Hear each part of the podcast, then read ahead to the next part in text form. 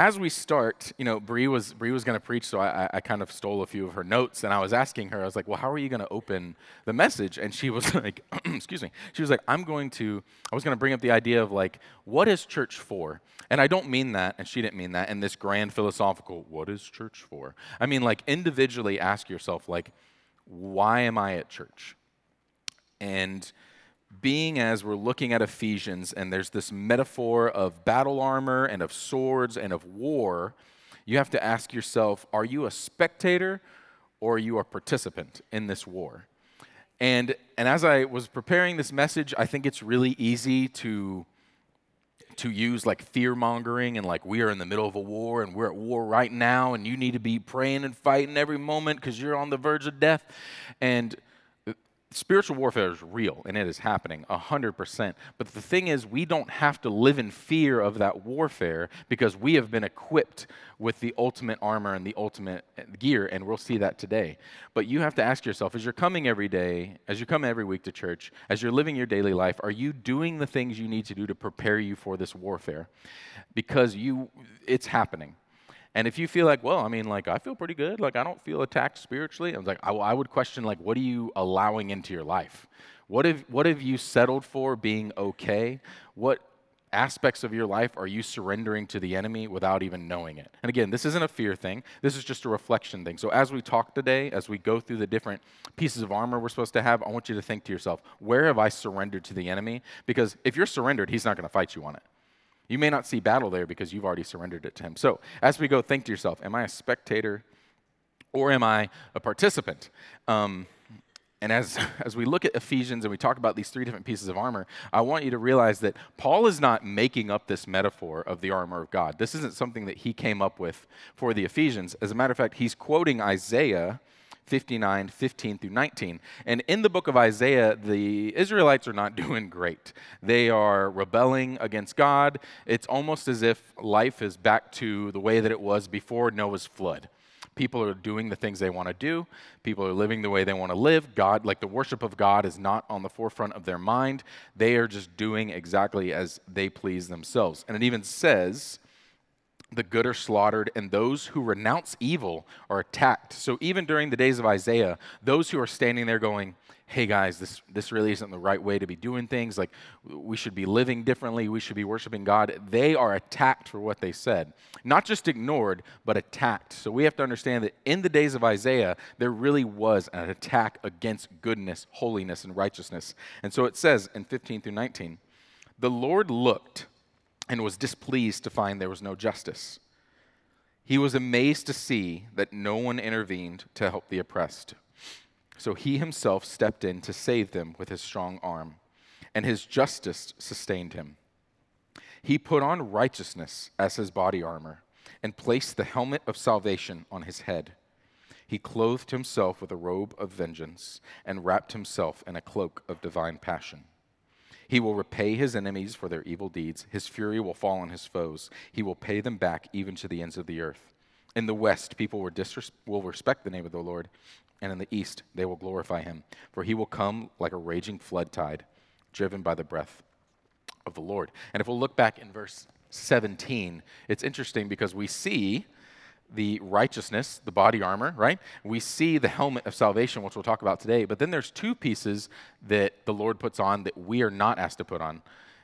I'm sorry, it's 18, guys. It says he put he clothes himself in a robe of vengeance. Why is the Lord putting on a robe of vengeance, but we are not asked to do so? Well, because vengeance is mine, saith the Lord. And also, I think when our definition of vengeance and, and what we understand as vengeance is revenge, enacting our own justice. And we can only do that in the carnal, in the flesh, and in the, in the physical. We don't really possess the tools to gain vengeance in the spiritual realm we can fight against, but to gain vengeance is to, is to earn a pound of flesh, right? To gain vengeance is to enact our own justice, and we just don't have those tools. So God puts on this robe of vengeance for us. He takes that burden from us. And then additionally, it says, He puts on a cloak of divine passion. And I think if we look at passion in English, we can use it as a word meaning like something that we are very enthused about, like I'm passionate about reading or I'm passionate about painting. But we can also talk about passion like uh, love and desire. We can be passionate for another person. But our passion is tainted and it can be tainted by our own personal desires, right? But the Lord's passion, his divine passion, is perfect. So he puts on this cloak of divine passion because his motivations are perfected in that way. I just want us to notice that Lord is wearing armor that we are not. So that's where we step in to Ephesians. And Luke last week came up with this wonderful memorization game. Let's see if you remember. We put on the belt, body armor, boots. Hey, you got it. Awesome. Belt, body armor. Sorry, no. I did the same thing. I did the exact same thing. Belt, body armor, and boots. And so I was I was challenged with coming up with my own cute little rhyme thing to, to remember our parts for today. So today we're going to talk about the shield of faith. We're going to talk about the helmet of righteousness, and we're going to talk about the sword of the Spirit. And so I was like, oh, come on, I don't know. And I was on a walk yesterday, and that's where it came to me. I said, okay, I've got it. I've got it. It's going to be so easy to remember. I mean, I teach high school, I come up with these kind of memorization things all the time. I was like, so a shield is kind of just like a board of wood, right? So it's a board we put a helmet on top of our gourd, right? Okay. and then we have a sword. Easy. so we've got board, gourd, sword, right? Okay, so we, yeah, right? I mean, it, I promise you, you're going to leave today and you're going to know all the pieces. You're going to just sound ridiculous. Somebody asked me before first service, they're like, hey, what are you preaching on today? And I came this close to saying board, gourd, and sword. And they'd be like, I'm not, no. It's like, you know, like, is that the message translation? I don't know. And, and so let us look in Ephesians 6, starting at verse 10. It says, A final word Be strong in the Lord and in his mighty power. Put on all the armor so that you will be able to stand firm against all strategies of the devil. For we are not fighting against flesh and blood enemies, but against evil rulers and authorities of the unseen world, against mighty powers in this dark world, and against evil spirits in the heavenly places. Therefore, Put on every piece of armor so that you will be able to resist the enemy in the time of evil. Then, after the battle, you will be you still will be standing firm. That's key. We're going to look at that in just a minute. Stand your ground, putting on the belt of truth, the body armor of God's righteousness. For shoes, put on the peace that comes from good news, so that you will be fully prepared. And it says, in addition to all of these, hold up the shield of faith to stop the fiery arrows of the devil. Put on salvation as your helmet, and take the sword of the Spirit, which is the Word of God. And when we're looking at our shield or our board, in some translations it says that can quench the arrows, the flaming arrows of the enemy. And it's funny because as I was looking, you know, we think quench, we think of like when you're thirsty, you quench your thirst, or if you have something that's hot, you quench it in fire. And so I was like, why is quench going into, uh, you know, like a shield? Like, that doesn't really make sense. And so I looked up the Greek word, and Bo's going to make fun of me for saying it wrong, but it's sebase, and it basically means to, to quench or extinguish. It's where the modern Greeks get the word to turn the lights off. Like it literally just means to shut it out. And so I was thinking, like, flaming arrows shooting against people. Like, I'm not all that flammable. Like, a little bit flammable, but like people are not like super flammable, right? Whether somebody's standing 100 yards away and they shoot a pointy thing at me, whether or not it's on fire does little to determine whether or not it's to hurt me. Like if it goes inside of me, whether it's hot or not, it's still to hurt and cause some damage, right? So like, what is the significance of the fire? And so, researching this sermon, I, I, I, know so much more about ancient military tactics than I would ever thought I needed to know. And so I was like, why do people use flaming arrows? Like, flaming arrows, how come? Question mark. And so, apparently, flaming arrows were almost exclusively used during the siege of a city or the siege of like a village. Um, rarely was it ever used directly against infantry, other people. Because again, if you hit somebody with an arrow, it's going to hurt them, whether it's on fire or not. But what they would do is they would stand outside of a city and they would shoot flaming arrows into the city to hit like the place where they stored their food so that it would catch fire, the place where they kept their animals housed so that it would catch fire.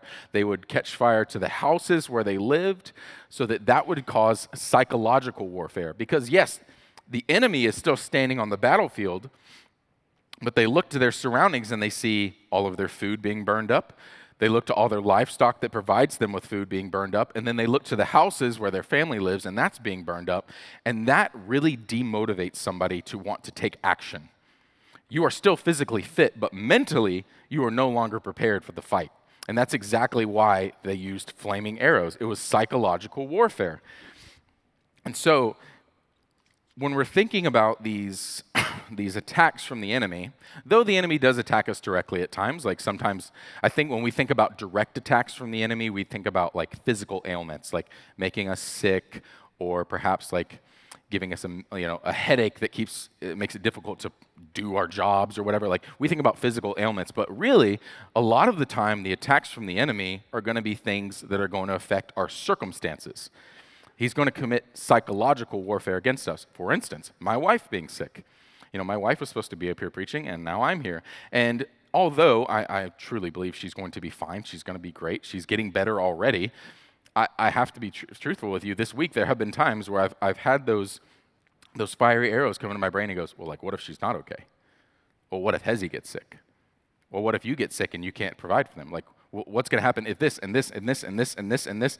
And then the devil wants to start this domino effect of anxiety in your life because if he can get you to start focusing on your circumstances and the things that you're in control of, you're no longer putting your faith in God, you're putting your faith in your ability to control your surroundings. And when you realize that you're powerless to control some of those things, you give up the fight altogether. So as soon as that fiery arrow comes, as soon as that, well, what if Bree doesn't get better? I go, eh, she will. She will. I have faith that she will. And here's the thing about our shield that's different than other shields. In real life, when you have a shield, whether it's bronze or whether it's me- or steel or whether it's made out of wood, the more it's used, the, the more it deteriorates. You know, it breaks, it cracks, it dents. But our shield, our shield of faith, it actually improves with its use. Because the more that your faith is tested, the greater your endurance is going forward. So the more of these situations of turmoil, these situations of stress, these situations of what if you experience and you're able to lock in to be faithful to God rather than relying on your own ability and circumstances, your faith grows to where the next time those fiery arrows come, you can block them right away.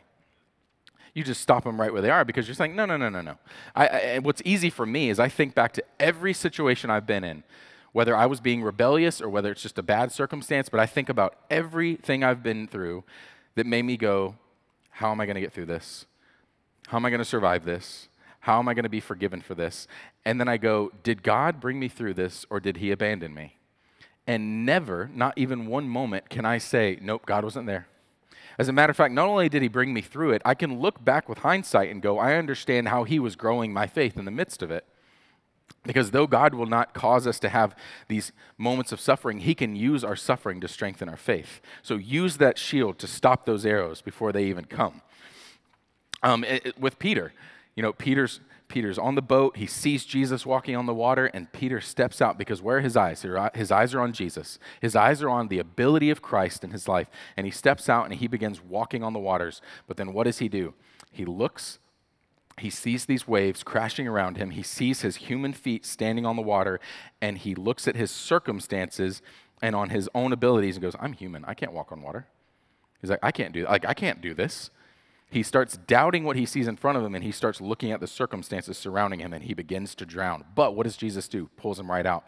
And I think, you know, we look at Peter and we make fun of Peter because like he, he walks on the water and he falls, you know, he denies the Lord. But all of these situations in Peter's life, I believe, were put there to strengthen his faith. And I would say by the end of his life, his faith was stronger than some of those that he walked with throughout his life. So that is our board. We got board, gourd, sword. Let's move on to the gourd. Arguably, arguably the most important because if you, lo- if you lose your head, you're not really good in battle you know, the enemy, if he cuts your head off, it doesn't matter how sharp your sword is or how, if you got like Nike brand like boots on, like he, you're done for, right? And so, with our, our gourd, I was trying to like, I was, you know, again, doing lots of military research for this. And I started thinking, oh, wow, in the Bible we have all these illustrations of armor and we see all these situations of war and we talk about helmets and all these infantrymen wear helmets, which is smart because when you have people like throwing rocks at you and javelins and hitting you with swords, it's probably a good idea to cover this thing up, right? Because you don't want to die. Um, and then modern day infantry, we see they've got these like advanced helmets with like night vision goggles, and they've got um, you know like microphones in the ear, and they can like talk to each other. But then there's a span of history that came into my mind during like the Napoleonic Wars, the Revolutionary War, the Civil War, um, at least from a Western perspective, where a lot of infantrymen didn't wear a helmet; they wore like a hat or a cap. And I was like, that's kind of odd that we went like from helmet to no helmet back to helmet again. And i was thinking when did that start? Like when did we go back to the helmet? And it really started around world war one. Um, up until world war one and even during world war one troops were still wearing caps as like official uniform right? But as they dug these these trenches and you know they're sticking their heads out of the top of this trench this thing is pretty exposed to like everything else going around. So they had a lot of troops who were who were suffering from head injuries, who were dying because of like shrapnel, bullets, and everything else. So there was a Latvian man named something something Brodie, and he developed this helmet, that iconic helmet. You know, it looks kind of like a frisbee that just kind of sits on top of your head. And so he developed this helmet for the French army, and the French started using it, and then he started distributing it to the other nations. And all of these men started wearing this little hat, and it started protecting them from shrapnel. But what they noticed, there's a little anecdote that says when they introduced the helmet over the next couple months, they realized that head injuries were increasing. And they were like, this doesn't make any sense. Like, we had all these guys dying from getting hit in the head, and now we give them this helmet, and all of a sudden they're getting more head injuries. How does that make sense? Well, after the medics started doing research and the, and the officers started doing research, what they realized is that those men who were reporting head injuries would have traditionally just been casualties. They would have been fatalities because they're still getting hit in the head, but because of the helmet, rather than just getting their head obliterated, they just received like a concussion or a fracture or maybe some heavy bruising. So, although it looked as though this was causing more damage, in reality, it was saving more and more lives than they originally realized. And we have to have that sort of protection. And when you have that protection, you're going to need to expect to be attacked more often. You're going to need to be expected, you're going to need to expect that the enemy is going to try to attack you because you're attack you're you're protecting the most precious thing, which is your head. Your helmet of salvation is our one guarantee that we have above everything else that we are saved. No matter what else is going on, no matter what situation we find ourselves in, ultimately through Christ we are saved. The war is won already, period. But the enemy is going to continue to battle us. And that also, as I was researching, I'm thinking, like, well, that doesn't make any sense. Like, the war is won. Why would the enemy spend his time attacking us? Like, at the end of the day, he knows he's lost. So it doesn't, like, I'm like, I don't understand that sort of mindset. But I thought back to this movie that I watched a few years ago, and it's, it's called Downfall. It's in German. Um, and it's about it's about Hitler Hitler's last I can't remember if it's like the last three weeks of his life, last month or so, and it's about his life in his bunker in Berlin. And at that time, you know, Hitler's spending his time underground. The Allies are closing in on Berlin. I mean, the war is over, you know, and Hitler is still sitting in his bunker, looking at his maps, and he's still telling his his officers like, still push in, keep going, send men here, send men there. And his officers are looking at each other like, dude, there's nobody left. Like, we are losing men left and right every single day. There are men who are leaving. There are men who are just trying to save their own lives, much less being, being taken out by the Allies. And they're trying to convince him, which again, when you're talking to a psychopath, it's really hard to like be logical with them. But they're trying to tell him, like, there's nothing we can do. The war is over the war is over. And Hitler's mindset was just take every man you can, take every last one. He didn't care that he had lost, and also he wouldn't believe that he had lost. He had this mindset of like, nope, I'm just going to keep fighting tooth and nail, and I don't care who's coming. I don't care whether we win. Or I'm just going to keep swinging as hard as I possibly can. And that's just the attitude of desperation that the enemy has with us. We think that, you know, because of these attacks, because of these like evil spirits that come against us, we think that he's sitting up in this throne room or whatever, like, oh, yes, attack, please attack. The enemy is desperate. Also, he's extremely aware of his situation. He has already fallen, he's already defeated, and he is just desperately trying to gain any ground he possibly can and continuing to fail. So, keep that in mind is no, no, matter what's happening your helmet of salvation stays upon your head. And there's nothing we can do to add or to take away from that. There's nothing the enemy can do spiritually to add or take away from that. We are saved. Our sal- salvation is guaranteed and promised. So that's our gourd. Let's move on to our final piece our sword. So we got our board our gourd our sword. And final piece the sword. Um, I have a funny story to share with you for this one. Um, our sword of the spirit. My father and I used to always go to the gun range and shoot guns as a kid. Um, it was just like a pastime we did. My dad's dad had guns that he passed down. My dad collected guns as a kid, and like we just always had lots of guns in our house. Yes, we're those people. Okay, we just we just do. Um, and I remember as a kid one time when my dad was like starting to get me into going to the range and, and practicing with him he was like, Which guns do you want to bring? And I was like, I want to bring all of them. I want to bring like five rifles and two shotguns and five handguns. And he's like, Okay, you can bring as many as you want. And so we show up to the range and, and we spend a couple hours just shooting targets. And we get home, and my dad's got like two giant duffel bags. and he, he sets them down at the top of the basement stairs, and I start going upstairs because I'm gonna go watch Dexter's Laboratory and eat a bowl of Cheerios or something. I mean, like, and he's like, whoa, whoa, whoa, where are you going? I go, I'm going to go upstairs. I'm like 13 years old. I'm going to go sit in my room and eat Cheerios. Like, what do you think I'm going to do? He's like, no, no, no, no, no, no. He's like, we're going to the basement. I'm like, why are we going to the basement? He's like, we're going to go clean all these guns you just shot. I was like, but why? and he's like, because son, and my dad never called them weapons. He always called them tools. He's like, you will keep your tools in working order. You will keep them prepared because one, it's just some, it's just a good thing to make sure that you are a good steward of the things that you have, and two, you need to make sure that they're ready to go whenever you need them. And I was like, okay, I guess so. So my dad took me downstairs in the basement. He taught me how to field strip every last one of them. He got me gun oil, and I sat there. Well, he showed me how to do one. And then my dad was like, all right, have a good one. I'm going to go upstairs and watch NASCAR.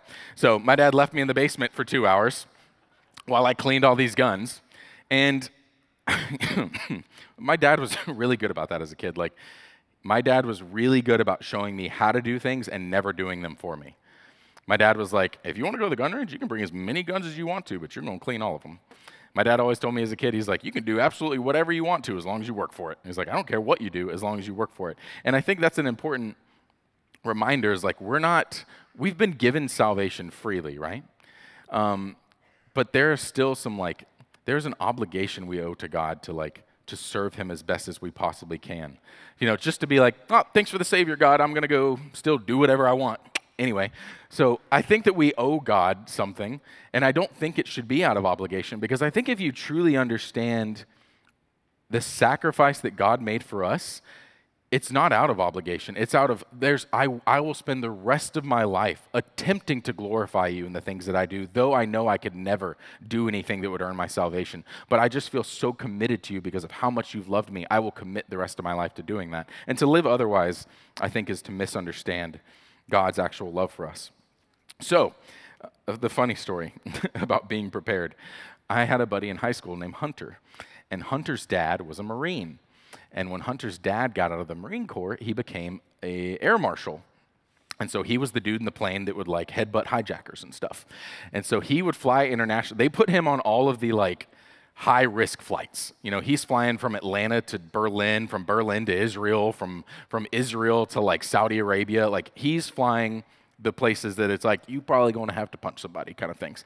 Um, and you would think that, that Hunter's dad is Rambo.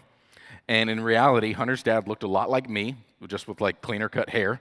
He's very like soft spoken. Hey Mitch, how you doing, buddy? Man, come on in. Good to see you, buddy. Man, hey, hey man, we're having chicken and dumplings for dinner. Do you want to come in and have some chicken and dumplings? I'd be so glad to have you. Come on in, Mitch. Just the most soft spoken, kind man you'd ever meet. And then I think about him just like holding somebody in a headlock on a plane, like, put your hands on the ground. Anyway, so I'm in the kitchen one day with Hunter and his dad, and I go to open the cabinet to get a cup to get something to drink. And as I open the cabinet, there's a revolver sitting on the third shelf. And I went, uh, hey, um, Hunter's dad, there's a gun in here. And he's like, oh, yeah, Mitch, I got a gun in every room in the house. He's like, I got a gun in the kitchen, got more than one in my bedroom, got some in the, in the living room. And if you look behind the toilet, I got one Godfather style taped to the back, just in case. And I was like, why? and he was like, you know, just always want to be prepared wherever I am, Mitch. I'm going to defend my home. I'm going to defend my family any way I need to. And if I'm on the if I'm on the toilet when it happens, I'm ready to roll. I'm like, I guess. And but the funny thing about Hunter's dad is that he didn't lock their front door. So we always joke like, you're waiting on somebody, aren't you? Like he's he's just sitting in his bedroom like, I wish somebody would. I wish somebody would. but one day, my other buddy Nick goes to Hunter's house to pick him up because we're all going to go watch a movie. And so Nick pulls into Hunter's driveway. Hunter's car is gone, but Hunter's dad's truck is there. Nick goes to the front door and he knocks on the door. Waits. Okay. Knocks again. He's okay, like I don't know where I don't know where Hunter is, but I know the front door is unlocked, so I'll just I'll just go inside and wait on him in his bedroom or something. So Nick opens the front door, and when you walk into Hunter's room, there's like a little like foyer where you like kick your shoes off or whatever, and then there's like the living room over here is the, the kitchen and dining room, and then to the left is an L-shaped hallway where all the bedrooms are, and Hunter's room is like down the L-shaped hallway. So Nick walks in the living room, he looks, and he's like, doesn't see anybody, doesn't see Hunter, looks in the kitchen, nobody's there, and he's like, whatever, I'll just go into Hunter's room. So he goes down the little L shaped hallway, and as he turns, coming out of Hunter's dad's bedroom is Hunter's dad in a three point sling and an AR 15. And he says, Lay your face on the ground, put your hands on your head. and Nick's like, Whoa, whoa, whoa, whoa, whoa, whoa, whoa. And he's like, I'm saying right now. And so Nick's like, Okay, I guess so. So Nick lays face down on the carpet with his hands out like this.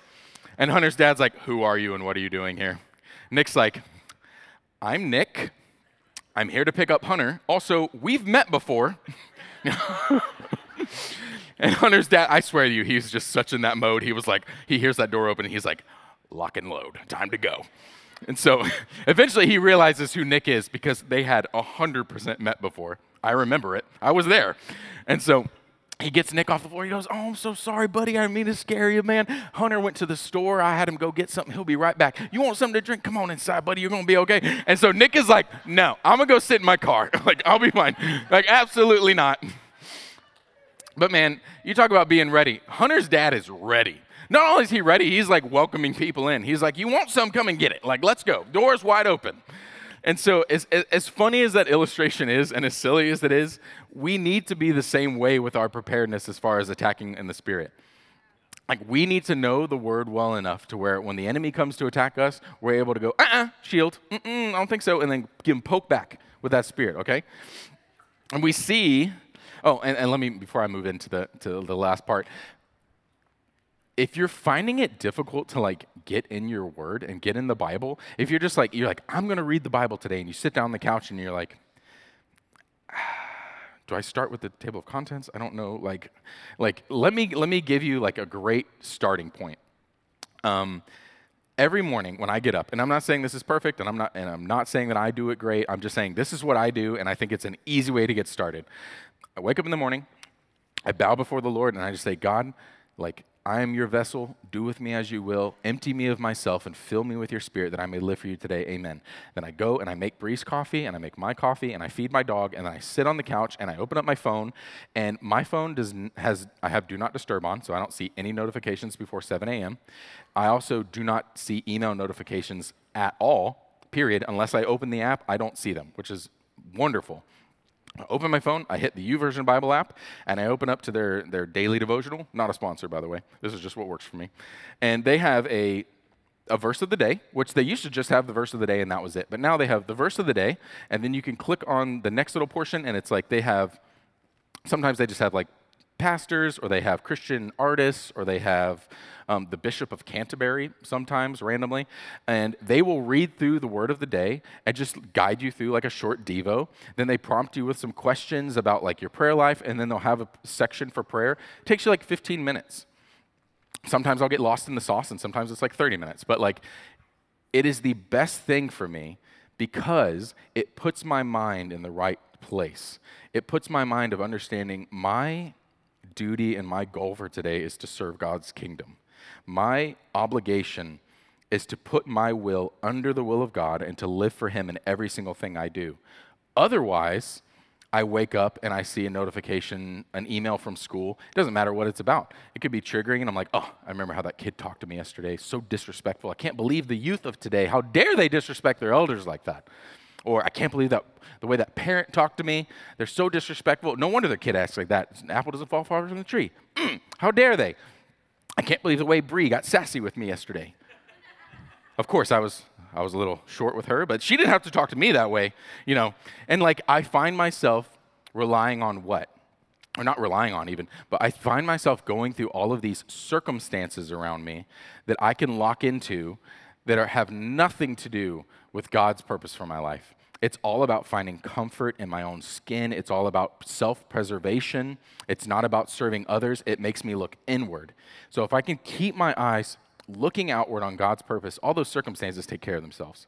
All of those fleshy desires, you stop those flaming arrows as soon as you possibly can and you toss them down. Because if you can protect your head the second you wake up, you put yourself in a position to fight that battle as you go throughout the day. By the time I hit the schoolhouse doors, man, I'm ready to take over the world. I'm like, I'll save everybody. Come talk to me. So that moves us into um, our last point, which I was trying to think of like, man, how do we talk about spiritual warfare? Spiritual warfare. Like, I could share like a personal story. I can share an anecdote from somebody, but I think the best place we see spiritual warfare being fought the way that it needs to be fought is in Matthew 4 1 through 11.